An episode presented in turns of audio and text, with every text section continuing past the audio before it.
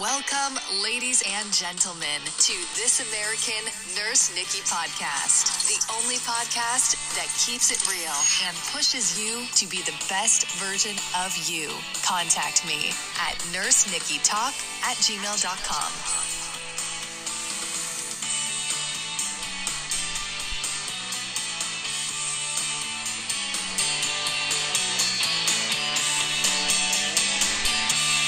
Here we go. But first, grab that cup of coffee, pull up a chair, sit down, and let's talk.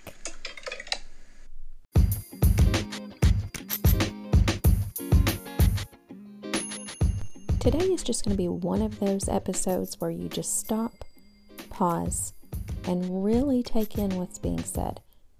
I have on Greg Kostofis, and he is talking about how he owned multiple businesses, making millions of dollars, only to lose it all after becoming what he says is dishonest, unethical, and self centered. He was charged with theft and served two years in the Colorado Department of um, Prison. He now speaks publicly on the power of truth and how dishonesty is becoming an accepted part of society. He has extensive insight on human behavior and how his experiences and actions affected his family, friends, and society. You'll want to take a listen. What's up, Greg? Thank you so much for having me on your show on this Martin Luther King Day. I appreciate that. Yeah, absolutely. So I'm glad that you've joined us today and and we're here to talk a little bit about some pretty personal issues that you've went through to get to where you are today. But before we get into to all of that, I understand that you're an author. You also have a podcast and you blog as well. And you talk about the power of truth and how dishonesty is somehow accepted oftentimes in our society. In one area in particular, you focus on human behavior, which is so fascinating to me. So, can you give us a little bit of background on your experiences in human behavior? Well, I have a lot of various uh, experiences. The main one would be my own, just in the sense of losing my direction, my moral compass, and not really, not really seeing how far I had strayed. You know, that's what caused me to get in trouble uh, criminally and fail in my business and not be honest with people directly. And the, the biggest issue I think is that I see a lot of right now in the world is that people are accepting um, dishonesty as being something that is allowable, and it's it's really become to me something that people are not really paying attention to. In other words, people are lying every day and kind of getting away with it, and they don't think it's that big of a deal. But at the end of the day, it really mm-hmm. can sneak up on you, and massive things can happen. Kind of like what happened to me, because at first I thought there was no harm in what I was doing, mm-hmm. but eventually it got bigger and bigger and bigger, and then it became something that just I couldn't control anymore, and it just became a mess. Just be- once you start that one, it just kind of snowballs and gets bigger, and then before you know it, you've got this huge problem. Yeah. Yep. So, and we'll we'll just jump right in there. Um, you were sent to prison. Um, yep. For some of those those um, problems that you talked about just a second ago. So, how did your your time in prison affect you as a person? Well, um, it's funny. I tell people this when when I found when everything happened, it was it was a little bit of a relief because finally it was over. Uh-huh. Like being on the treadmill of dishonesty and and trying to you know rob Peter to pay Paul and keep everything going. Right. So that that was a little bit of relief when I got arrested. And then I had almost a year until I got sentenced and went to jail. Mm-hmm. Um, of course, there was anxiety and there was hope that I was just going to get probation and not go to prison. Right. But then I ended up in there, uh, and then the minute that hit me, I quickly realized I had to change. So the first thing I did was uh, start writing anybody I could to forgive, not to forgive, to ask for forgiveness and kind of tell them I was sorry about what I had done and what had happened, mm-hmm. so that they could, you know, I don't know. I guess hear from me. I don't know if it was more for me or for them, but so I immediately began to forgive myself and then tried to, you know, apologize to other people to try to get things moving in that direction. Right, and that's that's really important before you can start to heal. And you know, is accepting what's happening to yourself, facing the truth head on and just moving forward from it. And and that's Yes. that, that's awesome. I mean, I, commend you for that because if you can't even accept what's going on and you're in denial, then Right, there's and I was sorry. no. Go ahead. Yeah, I never, um, I never, I, I immediately, you know, I felt bad, uh, especially right after everything blew up. I felt bad when it was happening, Mm-hmm. but I was never in denial as to whose fault it was. You know, I never blamed, Yeah. thought that the judge was overly harsh on me or wrong. I mean, I wished for a different outcome, but at the end of the day, I accepted it. And, and I realized that the only thing, the only chance I have of salvaging the second half of my life is to own the mistakes, learn from them, and then I spent a lot of time in, you know, going inside trying to learn my own behavior and figure out what I did and why, Yeah. and focused on becoming a better person. Awesome. Okay. Well, I mean, you're you're clearly on the right path now, so that that is very important. That is just absolutely fantastic. So, what did you learn? You know, from those experiences of losing your freedom at that time. Well, I learned that all the things I thought were important are not. Um, at the end of the day, the only thing that mattered was my health, because you have to take care of yourself 1st Something my grandmother grandmother told me a long time ago. Uh, taking care of my children would be number 2 uh, and then you know repaying my debt to society, trying to be a better person, overall person to to everybody, not just uh, not just my family and my friends. So I spent a lot of time really working on on self improvement, prayer, meditation, um, you know, just really focusing on what are you going to do now to try to get back to your kids, which meant, you know, learning and being as, you know, doing everything possible to get out as soon as possible, which I did. And then once I get back in their lives, making sure that I walked the new path that I put myself on to be honest and direct at all times so I can lead by example for them and not, you know, I don't want the pattern to repeat itself, obviously, you know, Yeah. so. Yeah. So, how did you learn to cope with stress while you were um, behind bars um, as a felon? Is is there a certain mindset that you had to, to get into, or how did you cope with that? I quickly came up with my own system. Um, and there are a couple of tricks. There's a lot of noise in prison. There's no privacy, obviously, and it's just a lot of random, uh, very intense, upsetting noise. Like people are angry, people are upset, people are. It's like being in a how to describe it, like a being in high school where there's no rules. Like everybody's just Oh Kind of. yeah, yeah, doing whatever the hell they want. yeah, So, you know, I quickly realized I had to get a set routine, and that routine had to repeat every single day because I knew that would make it monotonous for me in the sense that time would just go by. uh huh, So my routine, I wore earplugs pretty much everywhere I went in prison. Somebody Okay. gave me a set of earplugs, and just dulling that noise. Um, Do you feel that that was- probably kept you out of trouble too, because you were just kind of zoned in on your own thing? You kept, you know, kind of in the mindset of keeping your head down and just m- motion through the day. yeah, that, be, become invisible is how I thought of it. Like Yeah, I, yeah. I, I don't want to be, I don't want to be singled out. I don't want anybody to give me a hard time. I wanted to keep it very, very simple and very, very, you know, Yeah, very, very focused. So that was one thing. Every morning I got up, first thing I did was meditate. I taught myself to meditate in there, um, which there were no doors on my cell, so it was kind of awkward that, you know, guards would come by for counts. You know, they counted you like four or five times a day to make sure you were there right. and they would they would see me sitting there, you know, meditating. Uh, other inmates did, and I was really surprised. At first, I was intimidated. I'm like, oh, they're going to give me a hard time about this, but no one. I kind of rose to a different level um, because I was so to myself and just doing my own thing that people didn't really bother with me. Um, after that, I would pray. Then I would journal.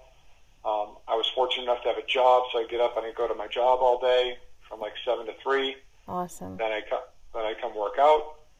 Then I'd go to dinner. Then right after dinner, they had a computer lab where I'd go and write, where I wrote a book. And then after that, I would go back to my room and walk. I mean, I'd go back to the yard and I'd walk laps because I was fortunate enough to be in a very low minimum level facility where I could be outside till midnight if I wanted to. So I just walk laps, Uh huh. you know, tw- 20, 30 laps around the yard. Then I'd go back in my room and I'd read some more. I would pray and I'd meditate, and the day began again. Wow. Yeah.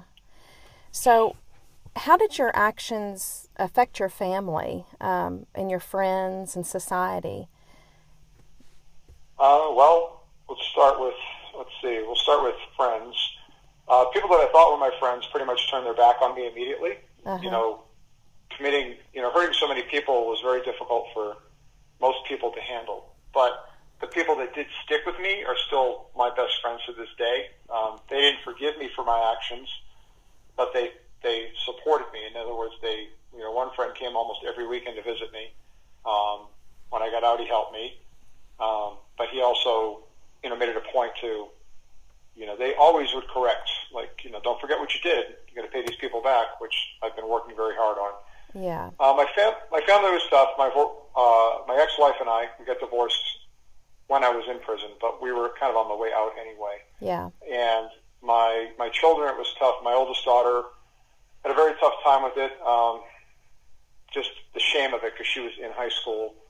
My middle daughter was still in middle school, and she had she had a, a tough time, but didn't really say much about it. My youngest daughter was eight, Okay. and I think emotionally, just having me be gone was really traumatic for her. So Yeah. that was uh, that affected them. And you know, my parents were shamed by it, by my actions, but they they've always stuck by me. Uh, my brother and I definitely had a few years of uh, of relationship rebuilding after I got out, which was still we're just kind of turning the corner on now. Because he also was kind of ashamed by what happened, and we share the same last name. So I mean, yeah. you know, Yeah. and it's not a common name. So I mean, it's like people knew what was going on. Yeah.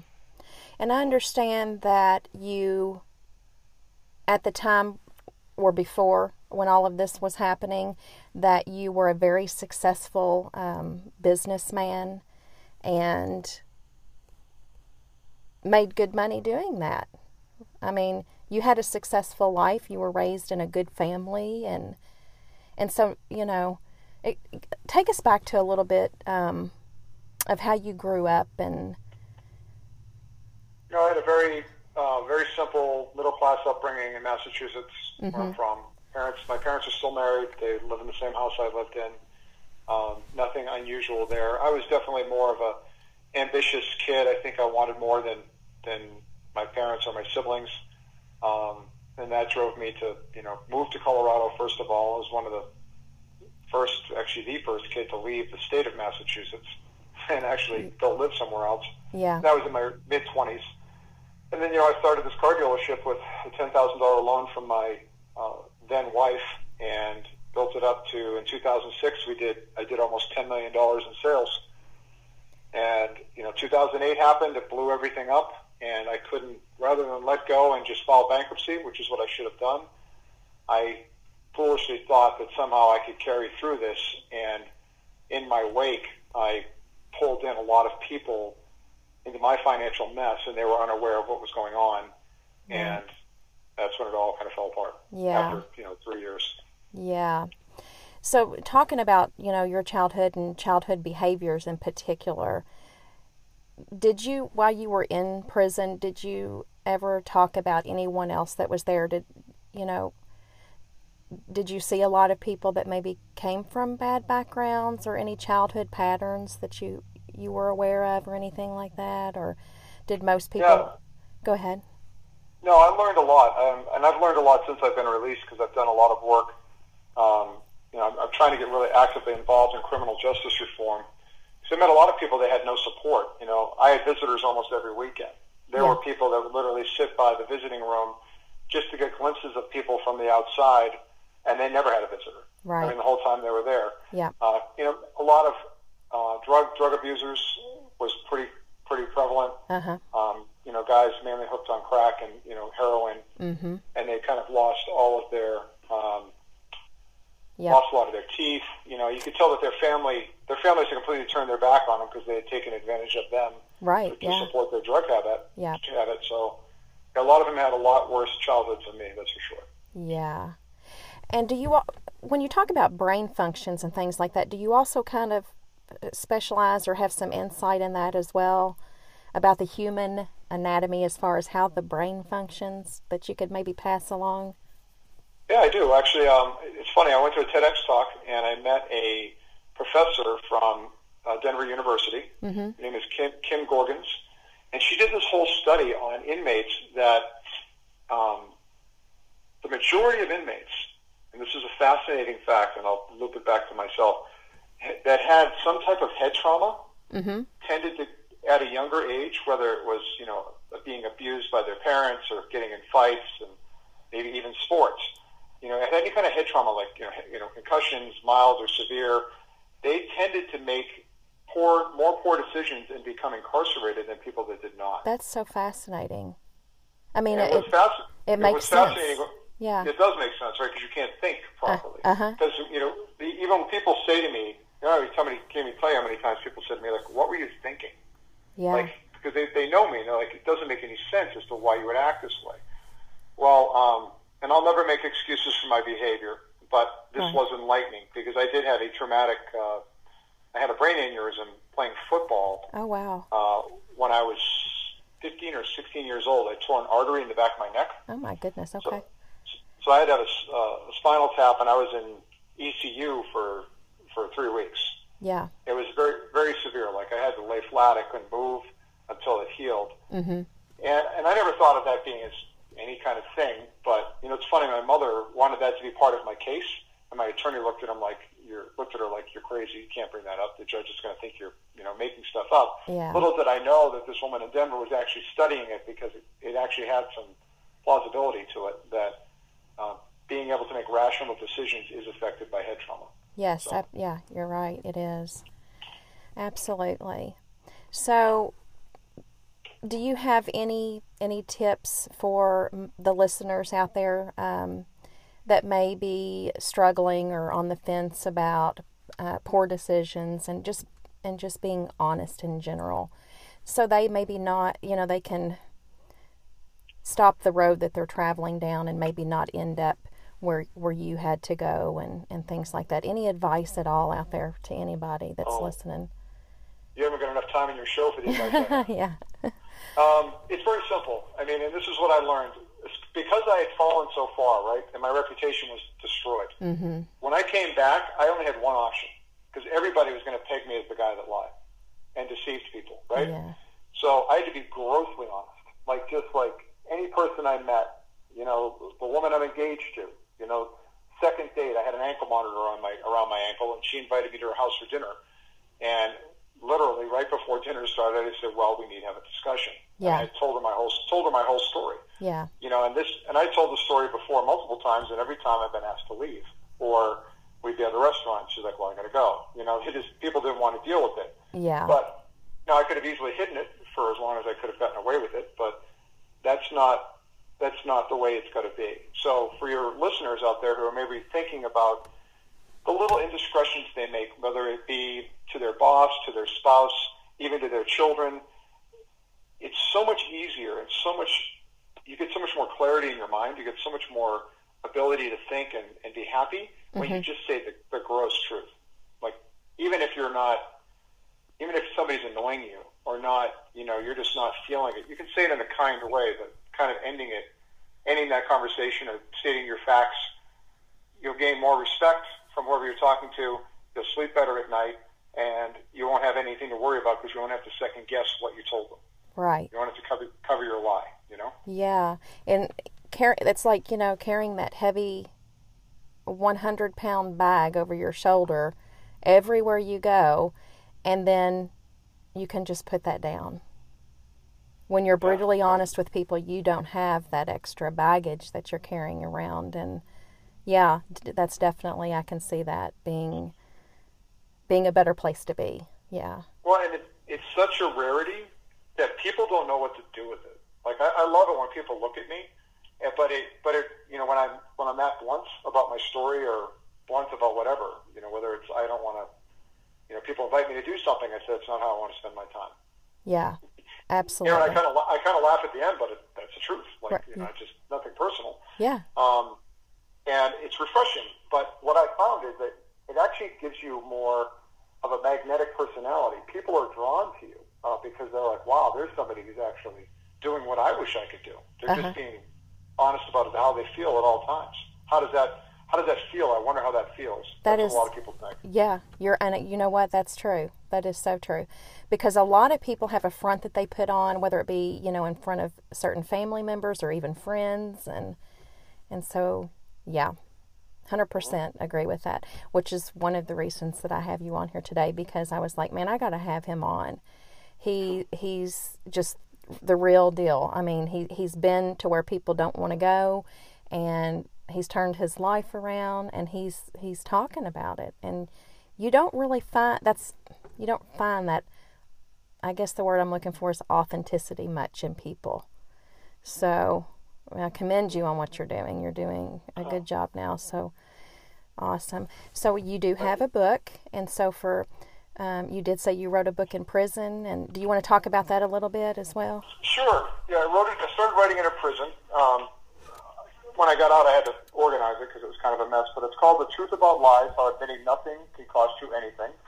Uh, it's on Amazon, and basically it's broken into ten chapters, and it's kind of um, it's kind of the story of what we've been talking about now, but broken into different pieces about what I went through and what I've learned, and you know, the, the, the different different lessons and ideas I've come up with to cope with with, with what happened. Okay, yeah, and so people obviously are into podcasting now, and you have a podcast show as well. So go ahead and share that with my listeners as well because you know, I'm pretty certain that you're going to pick up some listeners. Um, you know, you're. Yeah, that'd be great.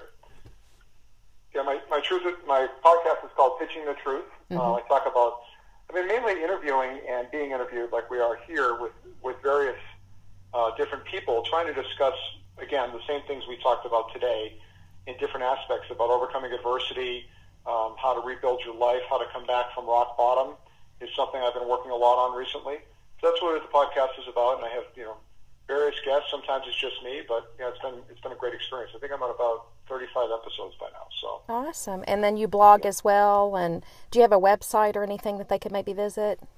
Yeah, sure. My website is uh, veracitygp.com.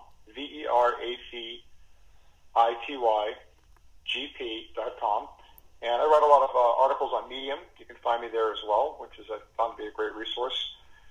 And of course on Facebook, Instagram, Twitter, all those wonderful places. But uh, yeah, I, I try to get try to get my message out there as much as possible in between doing the other things that I do.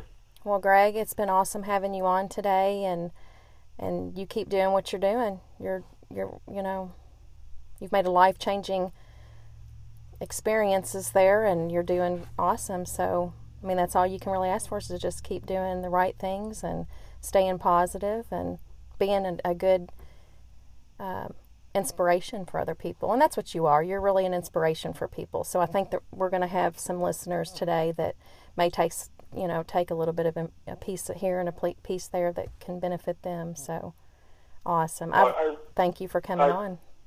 No problem. I'm really, thank you for having me and thank you for, uh, for reaching out. Like I said, it was kind of a random thing and I looked at it, I'm like, what are we going to talk about? Yeah. You really, you really hit all the things that I'm passionate about talking about. And I, you know, like I said, I really like any of your listeners, hopefully even one, just to be like, well, maybe I'm going to second guess my decision today on what I'm going to do. Yeah. Uh, and try to be more positive and, and, and honest. I think that's important. So thank you so much for having me. Yes, no problem.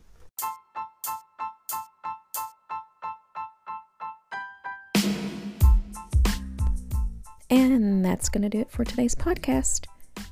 I hope that each and every one of you can take something away from this in a positive way. And until next time, live your best life.